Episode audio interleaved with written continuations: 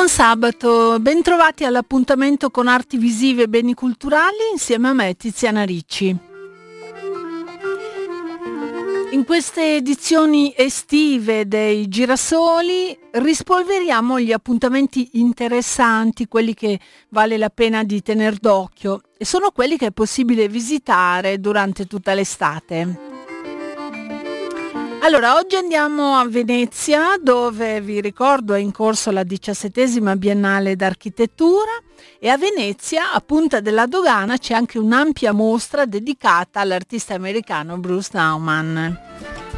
Poi a Firenze, a Firenze che ospita Palazzo Strozzi American Art, la collezione del Walker Art Center di Minneapolis e torniamo poi a Milano con un'affascinante mostra sulla forma del tempo al Museo Pol di Pezzoli e all'Adi Design Museum, il museo del compasso d'oro, quello che affianca il Museo del Design Italiano in triennale.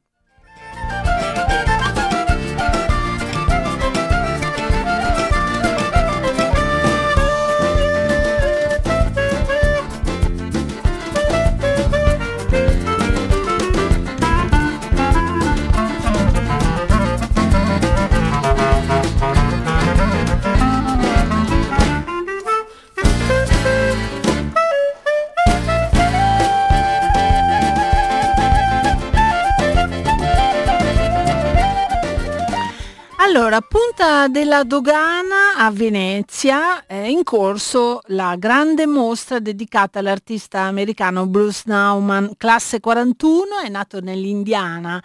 È una mostra che si potrà visitare fino a gennaio, quindi c'è tempo, eh, ma l'estate può essere un'ottima occasione. Bruce Nauman, Contrapposto Studies, è curata da Carlos Basualdo e mh, mm, rende omaggio a eh, questo artista che è una delle personalità più significative del panorama artistico contemporaneo internazionale.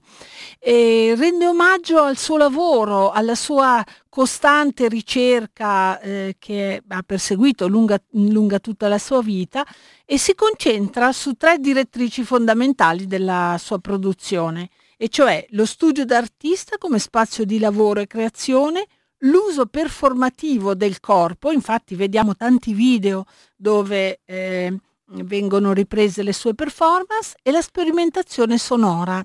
Bruce Nauman ha vinto il Leone d'Oro alla Biennale di Venezia nel eh, 2009 e eh, presenta, mh, mm, presenta, questo percorso abbastanza inedito perché affianca lavori storici e opere più recenti, alcune delle quali inedite. Eh, al centro di questa indagine la serie di installazioni video che l'artista ha realizzato negli ultimi anni a partire dalla rivisitazione di uno eh, dei primi lavori cui Naumann, in cui Naumann ha sperimentato l'uso delle immagini in movimento. È un lavoro del 1968 eh, che ritraeva l'artista avanzare lungo un corridoio di legno allestito nel suo studio mentre si sforzava di mantenere la, posa, eh, la, la sua posa classica normale. Allora, ehm, adesso voglio proporvi l'intervista al curatore Carlos Basualdo. Quando si ha a che fare con un artista così grande, bisogna pensare a un percorso, no? un per, perché ha fatto talmente tanto e poi dagli anni 60 a oggi, eccetera quindi come, come l'ha scelto, come l'ha pensato questo percorso? Sì, noi abbiamo fatto una proposta e lui ci ha detto cosa gli sembrava, perché non è, eh, Bruce, noi abbiamo lavorato insieme eh, nel 2009, è stato un po' più... Il, Quando è stato premiato alla Biennale? D'oro, sì, è stato un po' più lo stesso processo. E all'inizio le abbiamo fatto una proposta, gliel'abbiamo mandata, lui ha detto ok, a partire di questo parliamo e poi lui, lui eh, fa, fa, dei commenti molto molto puntuali. Eh, a volte, eh, oltre che i commenti, si producono quei miracoli, tipo in una delle stanze noi, io, io volevo che ci fossero, Carolina e io volevamo che ci fossero due stanze di silenzio dopo, do, do, dopo queste dopo le sue installazioni sonore. Dopo le installazioni sonore. E quest, queste stanze di silenzio corrispondono a due installazioni che lui ha fatto negli anni 60-70 per la collezione Panza, che poi sono andate al Guggenheim. Una è questo, questo lungo muro eh, di materiale acustico che si chiama Diagonal Sound Wall e l'altra, era un'opera che si chiama Acoustic Wedge, che è un corridoio che fa, che fa, quale eh, le persone si infilano e sentono proprio il silenzio. Ma lui, capendo le dimensioni dello spazio, ha detto ok, approfittiamo questa opportunità e facciamo un, un, nuovo corridoio, che è questo che adesso si trova in mostra, che si chiama Acoustic Wedge Mirror. E allora quello è bellissimo, quando, pro, quando l'artista si sente motivato come per fare un'opera nuova. E, e un, il processo è, è così. E lui eh, eh, si parte di una proposta e, e, lui fa dei commenti puntuali, ma lui è molto... Eh, un, se lui è entusiasmato con il progetto, lui è assolutamente generoso riguardo all'interpretazione de, del curatore. Lei ha rivisitato molto alcune sue opere, alcune sue intuizioni degli anni 60 come questa Walk with Contrapposto, che poi lo vediamo in questi grandi schermi rec- delle opere più recenti. Insomma. L'ha rivisitato e, e, e lui mi ha detto quando, perché di solito il suo lavoro eh, si trovano de- degli stessi temi. Hm?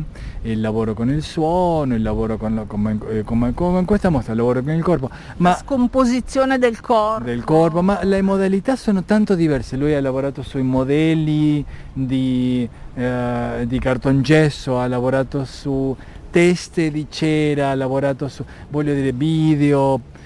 Le modalità, ma questa è stata la prima volta nella quale lui è ha proprio ritornato a un'opera specifica, che è contrapposto cioè a, a, questa del 68. Del 68. No? È la prima volta.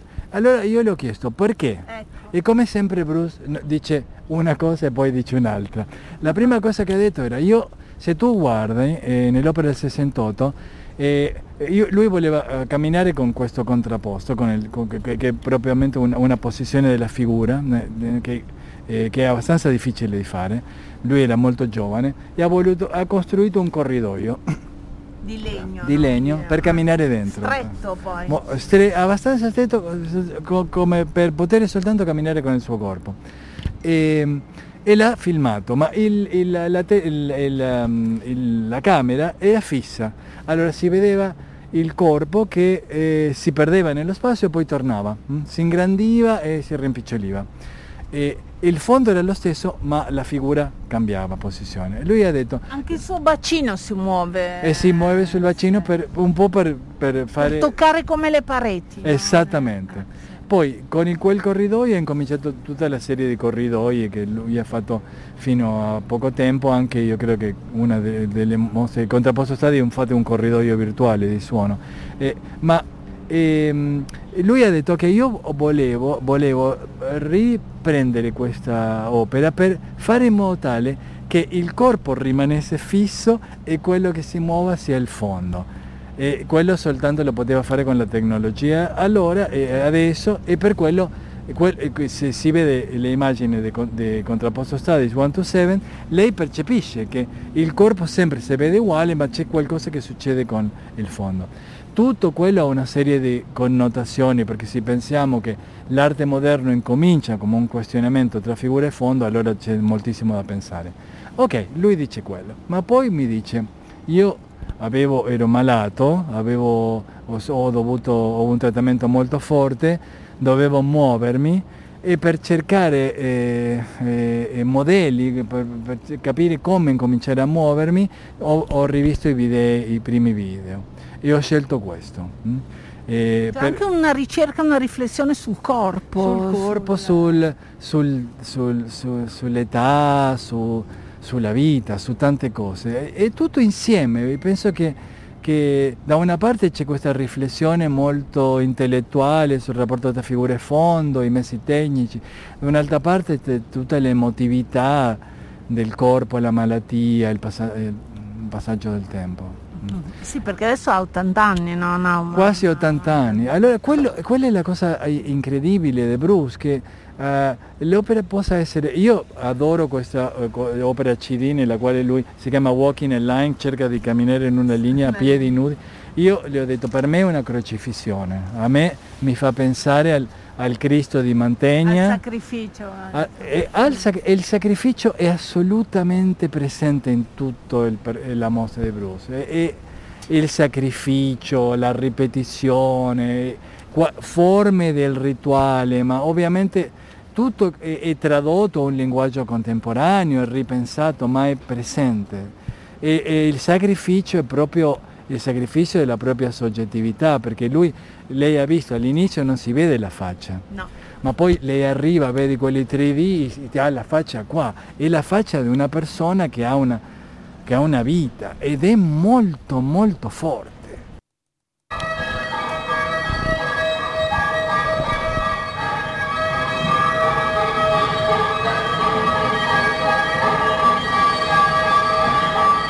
E quello che sentiamo è il sonoro di uno dei video, di una delle installazioni della mostra Bruce Nauman Contrapposto Stadi a Punta della Dogana a Venezia.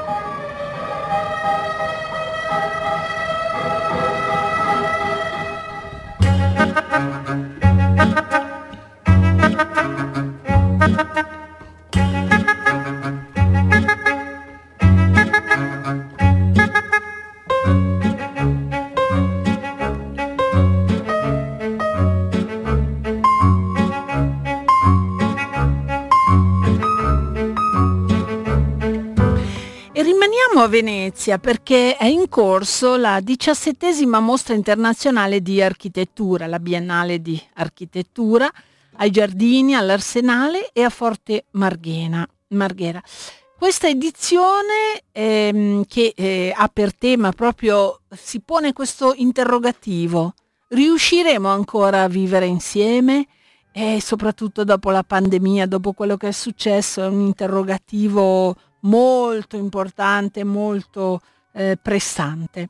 Questa edizione è curata da Hashim Sarkis, eh, libanese, e per noi l'ha visitata Fiorella Minervino.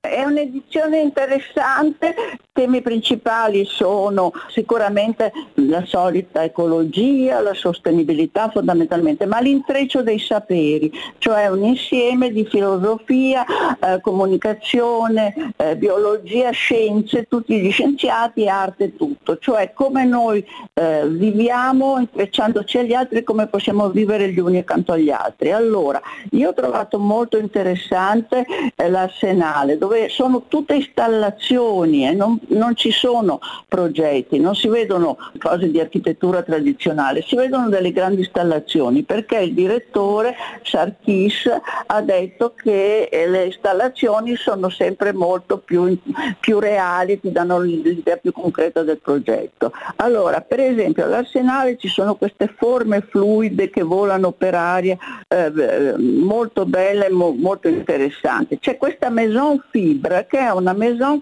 creata con materiale fibroso che può essere secondo loro il cemento del futuro. C'è un'installazione per combattere i batteri, ehm, ci sono eh, una tavola, ecco la tavola del futuro sarà una tavola con tante erbe secche, tronchi su cui ci sediamo e piena di insetti da mangiare e di, di erbe secche, di mazzi di erbe secche tutti intorno. Poi eh, una cosa anche interessante, un altro ha detto, ehm, ha fatto un lungo pavimento scuro con incastonati disegni e forme oro perché dice tutti si occupano del, um, del, cielo, delle forme, delle nuvole, io mi sono occupato invece di quello che calpestiamo, ah. per cui è architettura anche quella. Uh, c'è una cosa molto carina anche della Romania che ha fatto sempre lì all'Arsenale, eh, è una comunità da, com- da connettere connettere che ha fatto come un fiume luminoso, sono tutti connessi comunità diverse, lo si attraversa, un pezzetto si attraversa ed è una cosa eh, direi molto interessante. Quanto si riguarda invece i giardini, io ho trovato un po' meno interessante. Tu allora, ai giardini una... ci sono i padiglioni, vero? Sì, ma c'è il padiglione centrale sempre sì. di Sarkis. La parte sì. di Sarkis sono, eh, come entri c'è subito una pioggia di pietre da una grotta antica, eh, poi si trova un plastico della crosta, della crosta terrestre, eh, ci sono molti temi molto di moda oggi, gender, inclusività, colonialismi, eccetera. Avevo dimenticato dall'altra parte, c'è questa cosa, una città sulla Luna, costruita sulla Luna di Owings Merrill, che è un grande studio, uno dei pochi studi col nome mm. perché sono sempre team. Ecco, ai giardini, per esempio Saraceno, che ha unito tutta una serie di sacchetti di plastica riciclati per fare eh, qualcosa che va nello spazio. Sai che Saraceno si è sempre occupato di... Eh, di questioni spaziali come volare, come sì. volare, così che questa direi che è molto bella. Eh, poi... Eh, dimmi un po', in generale, qual è la tua impressione? Hai visto idee nuove? Hai visto eh, no, nuove proposte su, su, questo tema dello stare insieme. Cosa c'è di sì, nuovo? No, ho visto idee nuove ne, soprattutto negli stranieri. Per esempio, a me sono piaciuti moltissimo due padiglioni. Quello austriaco, che è tutta una uh, critica al nostro vivere sotto la dittatura dei like e, e delle, piattafo- delle, piattaforme. Quindi è contro Google, grandi scritte, ti descrivono appunto come sono queste città che si fa costruire Google dai grandi architetti, come noi siamo tutti schiavi, per cui delle vite addirittura eh, sembra che dipendano dal numero di followers, di like, eccetera, che è molto interessante perché è vero, è l'unico che affronta questo tema di cui siamo tutti bene. Poi eh, mi è piaciuta molto la Danimarca perché è molto poetica. Entri c'è prima un grande salotto eh, con tanti scomparti dove la gente si siede, parla ehm, e può stare insieme. Tutto intorno c'è la, l'acqua piovana che viene, ehm, che, la, l'acqua piovana autentica dentro il salotto. Poi scendi e c'è come una serra tutta di, eh, di rosmarini, di verbene, eccetera, e ti danno anche da sedere e anche anche dei temi. È molto carino e poetico l'insieme, raccontarlo è molto meno interessante. Eh, bisogna Poi, venire a vederlo. Eh, ma tutto eh, è da vedere perché è difficile da descrivere. Loro fanno delle descrizioni visionarie incredibili. Poi vai lì e per esempio eh, con l'Italia sì. rimani un po'. Senti Fiorella, mh, mm, sappiamo che i premi sono spostati ad agosto, però ci sono i Leoni d'Oro, Leone d'Oro speciale a Lina Bobardi e e a, a Raffaele Moneo. A Raffaele Moneo.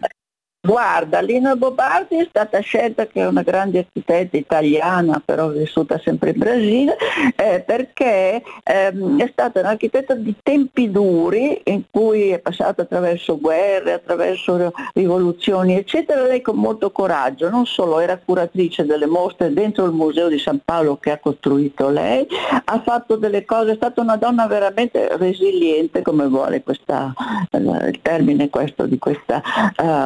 Biennale e poi eh, comunque una donna, perché le donne sono molte, ci sono molte, anche al padiglione italiano c'è tutto un intero manifesto con tutte le donne italiane, c'è anche la Orchiola che volendo guardare è spagnola, però ci sono tutte le donne di oggi, eh, tra cui anche la Cianchetta che ha fatto eh, l'installazione a Marghera sul gioco, ci sono tante donne, questo no, mi sembra che positiva. la novità è un po' eh, una più forte forte presenza di Africa e Sud America e delle donne architetto finalmente. Sì, e poi Rafael Moneo è un grandissimo architetto ormai avrà 80 anni, eh, che ehm, è stato Pritzker nel 96, è uno che ha costruito, anche criticato e anche analizzato perché è professore, è stato professore all'università tanti anni, è stato a Harvard e ha costruito per esempio il museo, il museo di Madrid ed è un architetto famosissimo che costruisce però mentre in generale... Senti, ce la fai in dieci secondi a darmi un giudizio sul padiglione italiano? Padiglione italiano eh, per me è stato abbastanza deludente, in questo senso che avevo sentito le descrizioni visionarie, parla molto bene il, il direttore che è Belis, eh, vive, si, è preparato tutto in Inghilterra. C'è l'idea delle comunità resilienti che è molto carina, cioè queste comunità italiane che, che riescono a sopravvivere da solo perfino per la spazzatura, c'è un piccolo eh, c'è un piccolo computer che raccatta la spazzatura e tutto, che interessante, quando ne vedi 10-15 dopo sono tutti i dati, ecco. E poi ci sono invece ehm, alcune opere, c'è tutto fuoco, c'è Garuti, eccetera, e poi ci sono, c'è sempre questi incroci di sapere, tutti diversi, molta, molta scienza, moltissima scienza, biodinamica, eccetera. E poi questi bellissimi, c'è un bellissimo tappeto che sali eh, con un prato verde che come lo calpesti diventano tutti bene. fiori. Grazie dunque a Fiorella Minervino che ci ha parlato, certo, le sue impressioni su questa eh, Biennale di Architettura, la diciassettesima mostra internazionale di architettura che vi ricordo è ai Giardini all'Arsenale a Forte Marghera a Venezia. Sono 112 i partecipanti e sono 46 i paesi.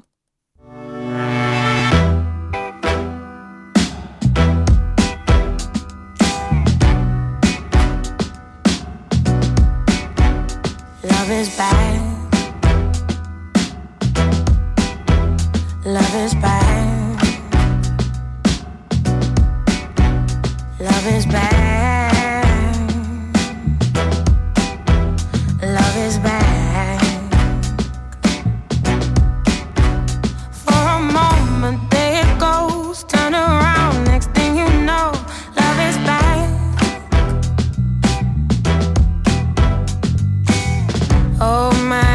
I feel so bored. I'm starting to realize that all the boys I find are all trouble. I told my mother, she said, Go get your glass full. So I did, and I saw you.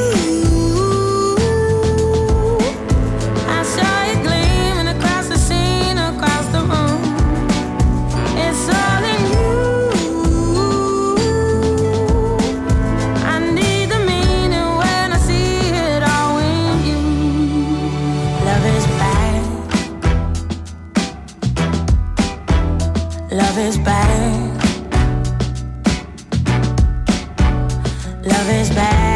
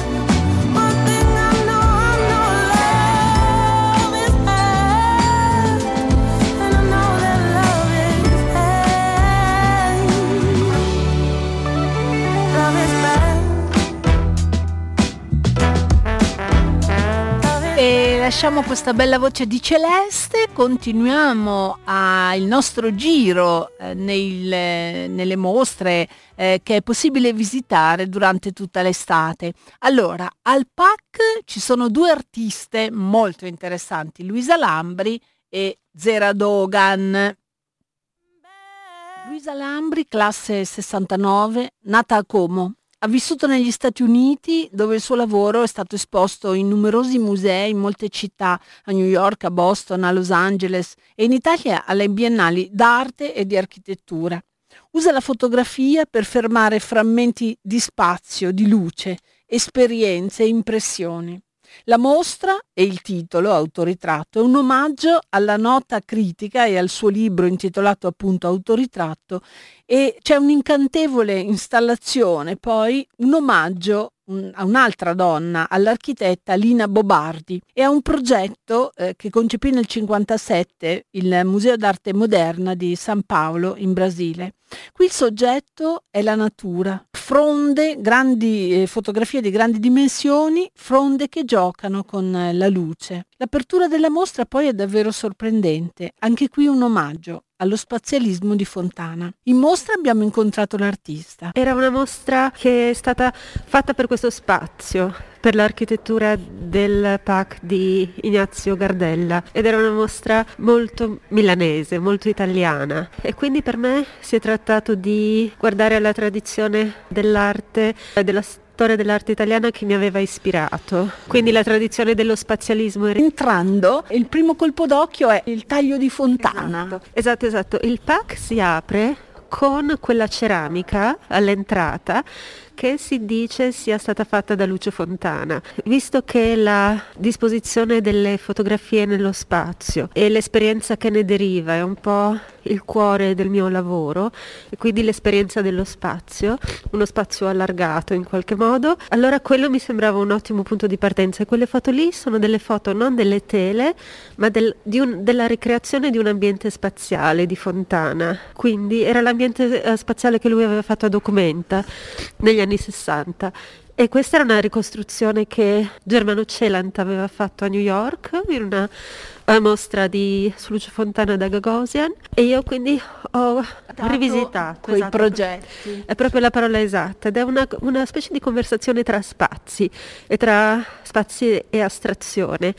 E tutte... Ecco perché io dico per gli ascoltatori, le sue eh, fotografie sono astratte, giocano molto con la luce, con lo spazio, eh, con le variazioni della luce anche. Mi ha colpito molto anche, mh, mm, insomma, non mi ricordo se l'ultima o la penultima sala, con la finestra sulla luce che varia. No? Esattamente, sono, non sono delle rappresentazioni o delle documentazioni dello spazio, è una, un, una specie di è più eh, l'esperienza dello spazio, quindi uso spesso delle sequenze, dei piccoli dettagli, non per mostrare, non per descrivere, ma per alludere all'esperienza e soprattutto alla soggettività. Ed è la connessione con Carla Lonzi, con Autoritratto. Carla Lonzi aveva impostato tutto il lavoro di Autoritratto. Diciamo che era un libro che lei ha pubblicato nel 69, quando ha lasciato la critica dell'arte e si è data completamente al femminismo. No? Esatto. Quindi una serie di interviste con artisti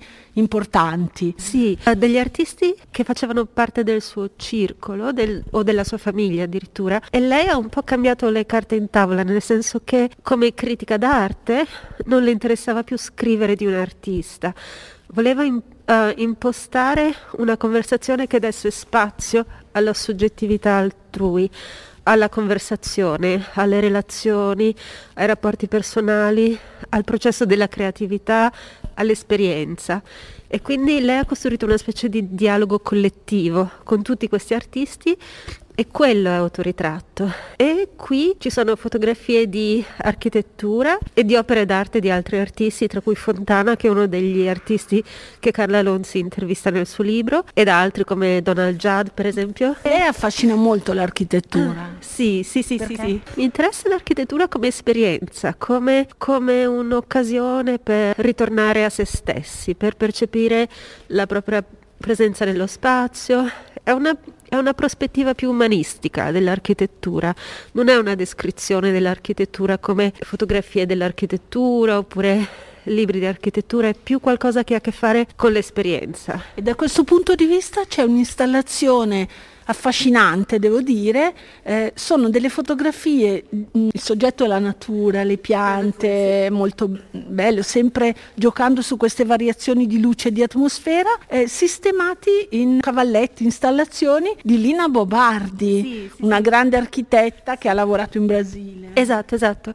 Lina Bobardi era, un, era un'architetta italiana che ha vissuto e lavorato in Brasile tutta la sua vita, ma ha un'origine italiana e di Milano in particolare. E questa mostra è una corrispondenza, un omaggio, un omaggio a, Volevo, volevo, includere delle voci femminili, Carla Lonzi, Elina Bobardi, nel senso di avere questa specie di empowerment, come dire, di, di, posizione, di posizione, femminile di forza, uh, impostata però nel senso di dare spazio agli altri, di dare ascolto agli altri, di costruire questa conversazione allargata, quindi non, non verticistica come è più esatto. abitudine maschile. Esatto, esatto, esatto. E anche esatto. di qualche donna. Ma certo, ma certo, ma certo. Ma mi piaceva molto invece questa specie di uh, disponibilità agli altri e questa specie di ascolto come posizione di forza invece, che hanno in comune Carla Lonzi e Lina Bobardi. E quello che Lina Bobardi ha fatto, ha costruito questi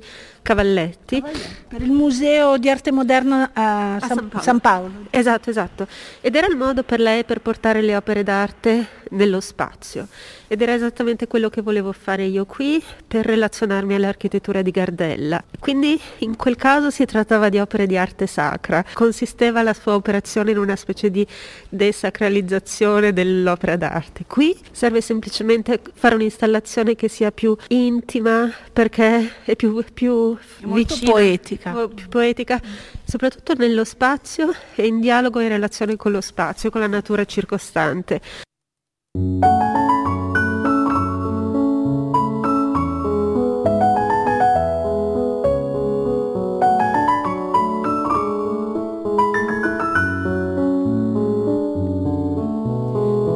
Autoritratto dedicato, questo titolo dedicato appunto a Carla Lonzi e al suo libro il lavoro di Luisa Lambri, eh, la mostra che trovate al piano terra a, al PAC, mentre al primo piano è ospitata una mostra di Zera Dogan, l'artista kurda di cui abbiamo ampiamente parlato e che io vi ho spesso raccomandato, non ve lo perdete perché sono opere stupende che questa artista che è stata nelle prigioni turche eh, per eh, più di due anni, quasi tre anni, solo per aver fatto un disegno che denunciava appunto l'aggressività e la violenza dei carri armati turchi. È stata arrestata e ha passato quasi tre anni nelle carceri turche. E nonostante questo è riuscita a far uscire le sue opere che raccontavano e denunciavano la, la situazione usando le sostanze mh, di fortuna che potevano capitarle in cella. E questa mostra racconta proprio come un diario dal, dal carcere e, e i suoi lavori sono di grandissima forza espressiva. Tutte e due le mostre sono state protratte fino al 19 di settembre perché come sapete i musei hanno subito queste chiusure dovute alla pandemia, quindi le mostre per fortuna continueranno, si potranno visitare fino al 19 settembre al PAC di Milano in via Palestro.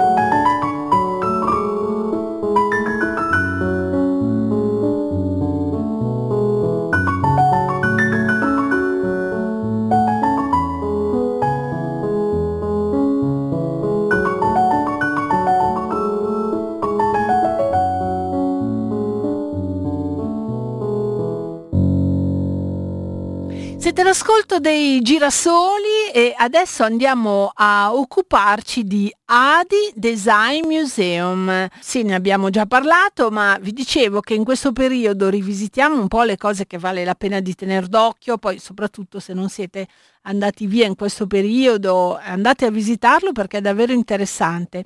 Si trova quasi davanti al Monumentale in piazza Compasso d'Oro, si entra da, da via Ceresio la piazza del Monumentale praticamente, Adi Design Museum dedicato proprio alle, agli architetti design che hanno vinto il Compasso d'Oro. Milano ha un nuovo museo del design che affianca in qualche modo il Museo del Design Italiano in triennale.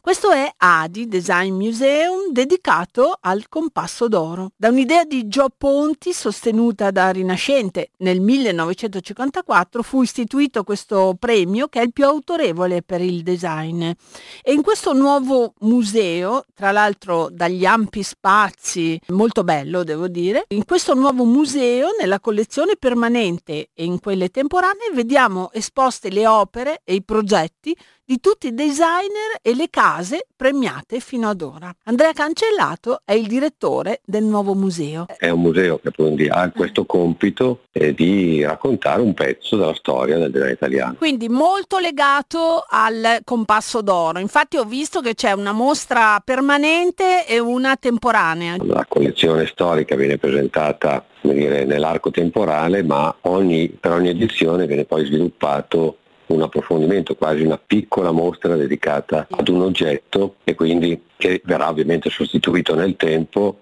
e quindi noi avremo sempre questo tipo di mutazione, quindi non è una collezione che viene mostrata una volta per tutte, tutte le volte che la si vede è sempre quella. Poi al fatto che ogni due anni il premio viene assegnato, quindi si amplia la collezione certo. e avremo quindi dei nuovi pezzi eh. da mettere in mostra. Allora, Nascono poi mostre tematiche, mostre antologiche che appunto fin da oggi sono già visibili. Ad esempio la mostra 1 a 1, la specie degli oggetti, eh, eh come dire, racconta l'evoluzione del design italiano mettendo mm. a confronto oggetti tutti premiati col compasso d'oro, della stessa tipologia ma profondamente diversi in tanti aspetti, dalle misure, sono delle scrivanie, si può dire, degli anni 60 che avevano una dimensione che è un terzo più piccola dell'attuale scrivania oppure delle poltrone, oggetti estinti tipo i telefoni, ventilatori, oggi c'è l'aria condizionata, non c'è più il Eh sì, non c'è più il ventilatore. No, senta, la cosa che la ho prima apprezzato 500 è la nuova 500. La cosa che ho apprezzato è che fanno cornice queste piccole mostre, questi approfondimenti su alcuni designer o alcuni momenti, su alcuni oggetti che vengono anche contestualizzati, per cui non c'è solo l'oggetto, c'è un po' anche la sua storia, il suo contesto. Eh certo, ma questo è il fatto importante.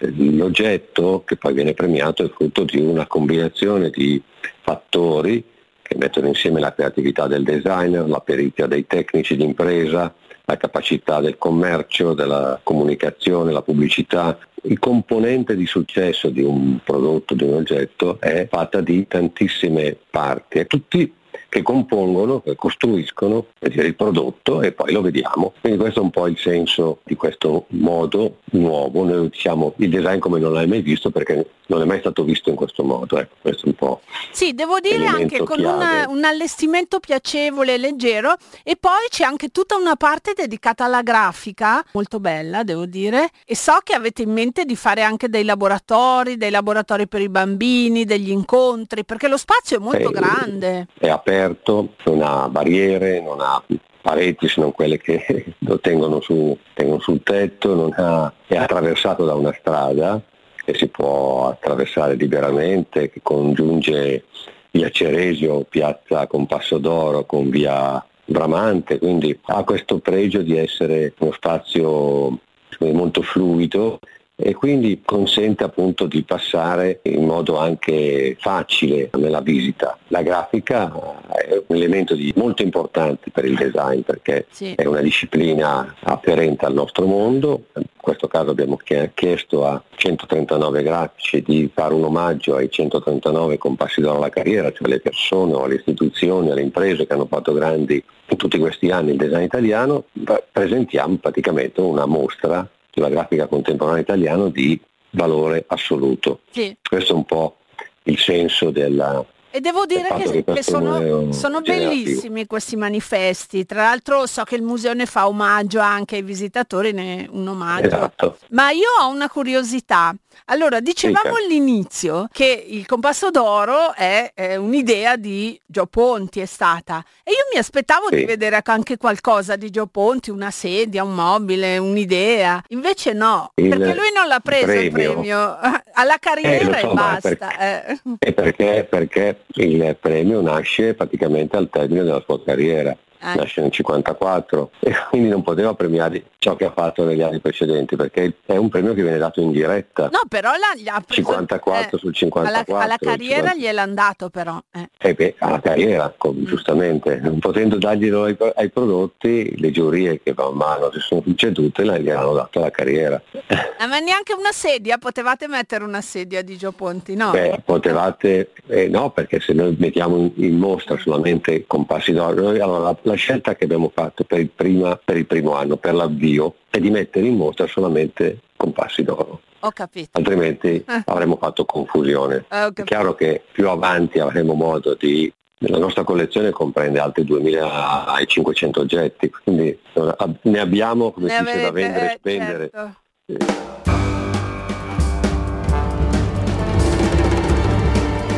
E beh, sono un po' sfacciata, eh. Però mi è sembrato strano di non vedere neanche un mobile, un mobiletto, una sedia di quelle leggere di Gio Ponti. Ma vedremo in futuro, come avete sentito, il direttore Andrea Cancellato ci ha detto che in futuro è possibile invece vederle. Allora, Adi Design Museum in eh, Piazza del Compasso d'Oro a Milano davanti al Monumentale. Occhio che si entra da via Ceresio al 7. eh.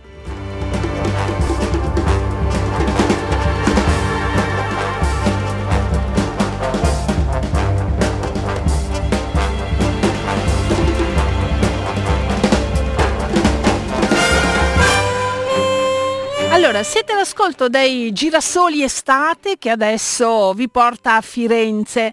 Eh sì, perché fino alla fine di agosto è possibile visitare una bella, bellissima, se amate l'arte americana, American Art 1961-2001. Sono 80 opere dei più importanti artisti americani, appunto dagli anni 60 agli anni 2000 e sono le collezioni, vengono dalle collezioni del Walker Art Center di Minneapolis, un museo diretto da Vincenzo eh, De Bellis che ha anche curato questa mostra. Mostra che presenta alcune opere iconiche di Andy Warhol, di Rothko, di Liechtenstein, Oldenburg, Bruce Nauman di cui abbiamo parlato prima, eh, Robert Mapplethorpe, Cindy Sherman, Matthew Barney e Cara Walker. In mostra ho incontrato Vincenzo De Bellis. da lavorare nel 2017. Arturo, il direttore eh, eh, Galanzino, è venuto a Minneapolis nel 2017, è venuto a visitare eh, il mio museo, io mi ero trasferito da un annetto, è venuto a visitare il museo e abbiamo guardato insieme varie cose della collezione e poi abbiamo iniziato a lavorarci da allora. La mostra ha avuto tante, diciamo, eh, come dire, tante, tante vite, diverse idee, poi alcune sono andate in porto, alcune le abbiamo ripensate e poi c'erano qualche problema di, di logistica, eccetera. Dop- dopodiché abbiamo, eh, ha preso una forma più definitiva eh, un paio di anni fa. Alla fine del 19 ha preso una forma definitiva. Da quel momento in avanti abbiamo iniziato a lavorarci con davvero, come dire, una certa... E poi il momento in cui è scoppiato il, um, il Covid, in realtà sulle date in quel momento abbiamo, dire, eh, abbia- abbiamo lavorato di conseguenza.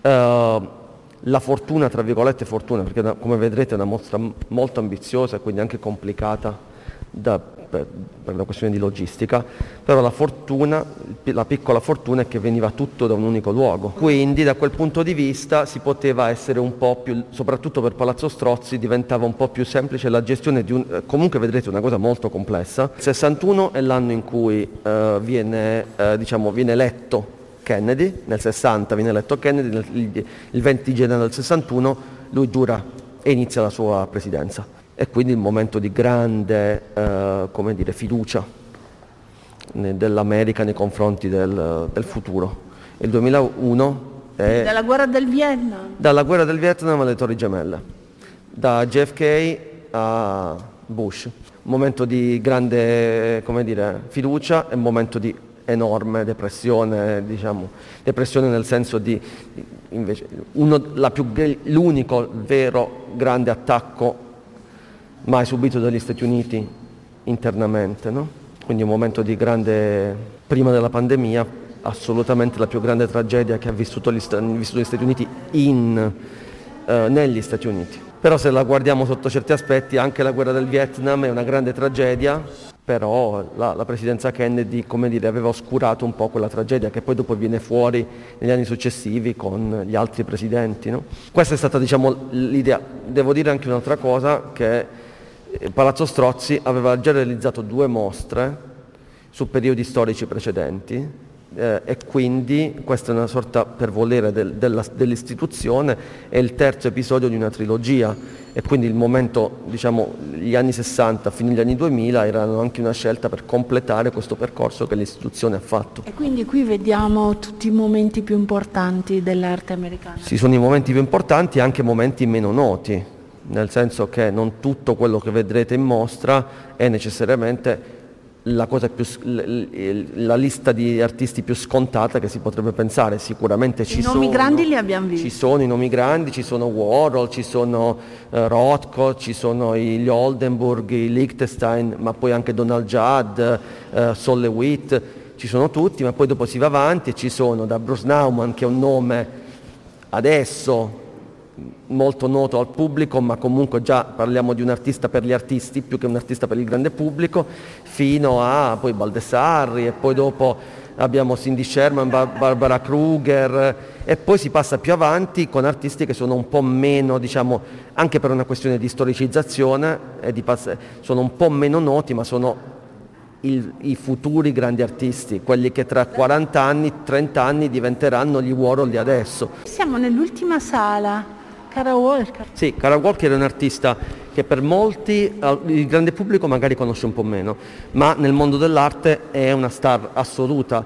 Eh, parliamo di un artista alla quale è stata dedicata l'ultima Turbine Hall della, della Tate. Il Walker Art Center è stato il museo più vicino all'artista da sempre, abbiamo, abbiamo collezionato il suo lavoro sin dall'inizio, parliamo di un artista che ha iniziato negli anni 90 ed è tuttora molto, eh, 90 ed è tuttora molto attiva, in particolare in questa stanza ci sono uno, due opere iniziali, un'opera del 98, una grande eh, opera ambientale con 66 disegni, eh, acquarelli, in cui si racconta appunto la storia di un tentativo di emancipazione di una famiglia di colore e poi successivamente nella sala immediatamente adiacente ci sono due opere, un'altra opera eh, sempre iniziale del 98, una silhouette nera a muro, Cara Walker è famosa proprio per queste immagini eh, un po' se vogliamo schematiche appunto delle silhouette di figure chiaramente di, uh, di persone di colore che in qualche modo... Un po' come faceva come, fa, come faceva Kentridge, in realtà quando Kentridge inizia, Cara Walker è nello stesso periodo storico in cui loro lavorano allo stesso tipo di linguaggio. Nel film che si vede all'interno di questa mostra, un film del 2004, Testimoni, che è il primo film che lei realizza, queste silhouette diventano delle marionette che si muovono appunto come in un film muto e raccontano anche in questo caso di una, di una storia di schiavitù e di tentativo di liberazione di questa schiavitù. American Art, dunque questa mostra si può visitare a Palazzo Strozzi fino al 29 di agosto.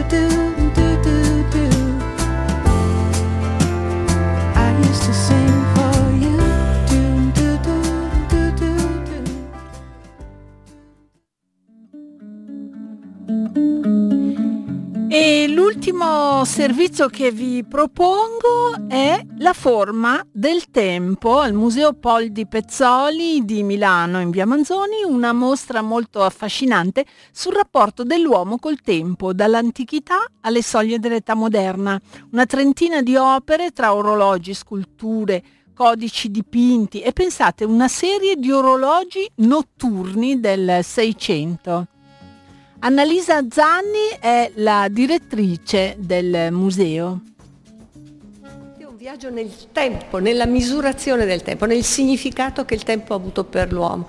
Quindi dal significato stagionale, cioè l'alternarsi delle stagioni, poi lo ritroviamo nei codici miniati, infatti lo che esponiamo e che facevano dialogare il tempo con l'astrologia, con l'astronomia, quindi davvero una grande, eh, il senso però di un tempo per l'uomo, un senso filosofico, che l'uomo non aveva bisogno di segnare in modo così angosciante come oggi, per arrivare poi anche all'orgoglio di riscoprire una tipologia quello degli orologi notturni, che è stata inventata con grande orgoglio da un italiano, Giuseppe Campani. Nel mille, cos'era? 1600? 1658.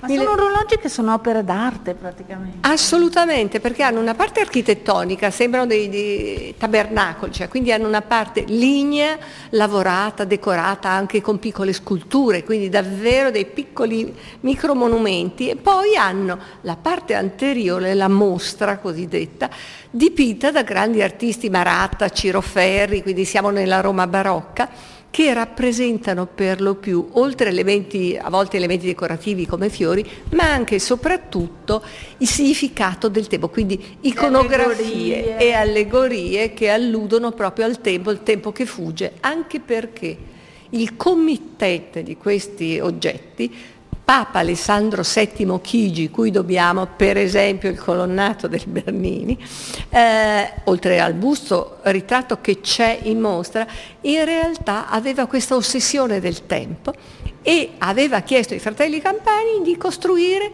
un orologio che gli consentisse e di vedere le ore durante la notte e di non essere disturbato dal ticchettio dell'orologio. I fratelli uh, Giuseppe Campani in particolare Uh, crea questo oggetto sostituendo incredibile perché si pensa che le, le, tecnologie ora permettono queste proiezioni. Invece no. Siamo nel 1600 e facevano la proiezione del, del disco dell'orologio sulla parete opposta. Assolutamente. E questo ci deve anche far capire come la creatività realtà, cioè il pensiero eh, filosofico e eh, tecnico e creativo ci fosse già.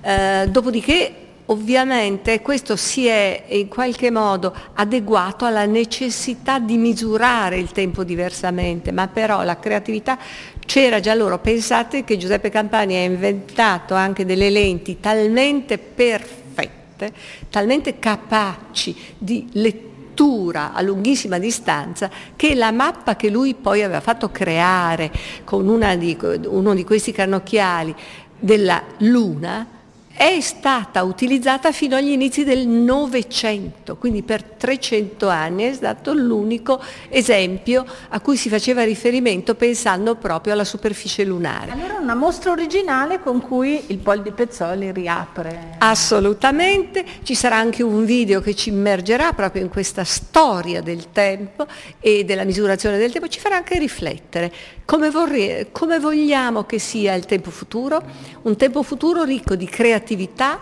di innovazione, ma anche di relazione diversa tra l'uomo e la natura, tra l'uomo, cioè tra l'uomo e se stesso.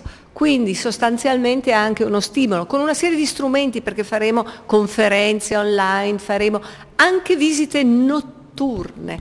E quindi ci saranno una quantità di attività enormi per i ragazzi, per gli adulti, proprio per utilizzare al massimo questo come occasione di eh, visione di oggetti bellissimi. Abbiamo eh, il dipinto di Tiziano che la National Gallery ci ha prestato, abbiamo dovuto superare anche problemi doganali dopo la Brexit perché la dovevamo aprire prima, invece è stata dopo, ma che ci ha voluto prestare proprio capendo perfettamente come oggi noi abbiamo necessità di capire questo per noi stessi e per l'invenzione del futuro.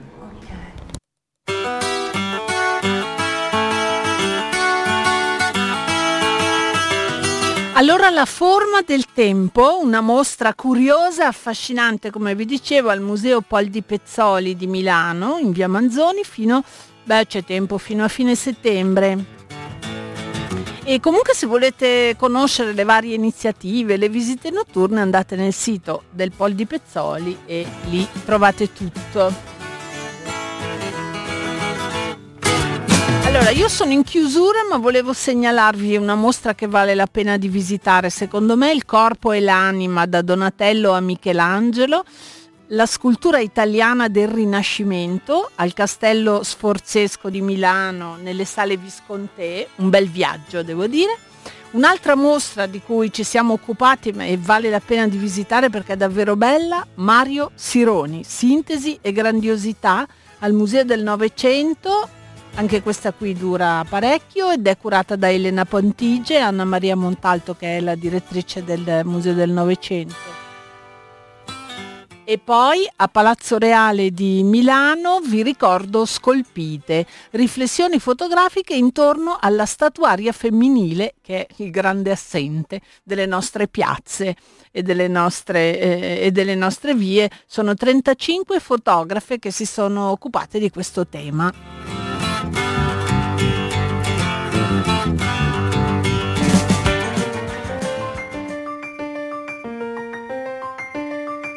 Eccomi qua, allora io termino qui, un caro saluto da Tiziana Ricci e l'appuntamento con queste edizioni estive dei girasoli che vi fanno rispolverare quello che vale la pena di non perdere è sempre a sabato, sabato prossimo dalle 12 all'una. Ciao a tutti.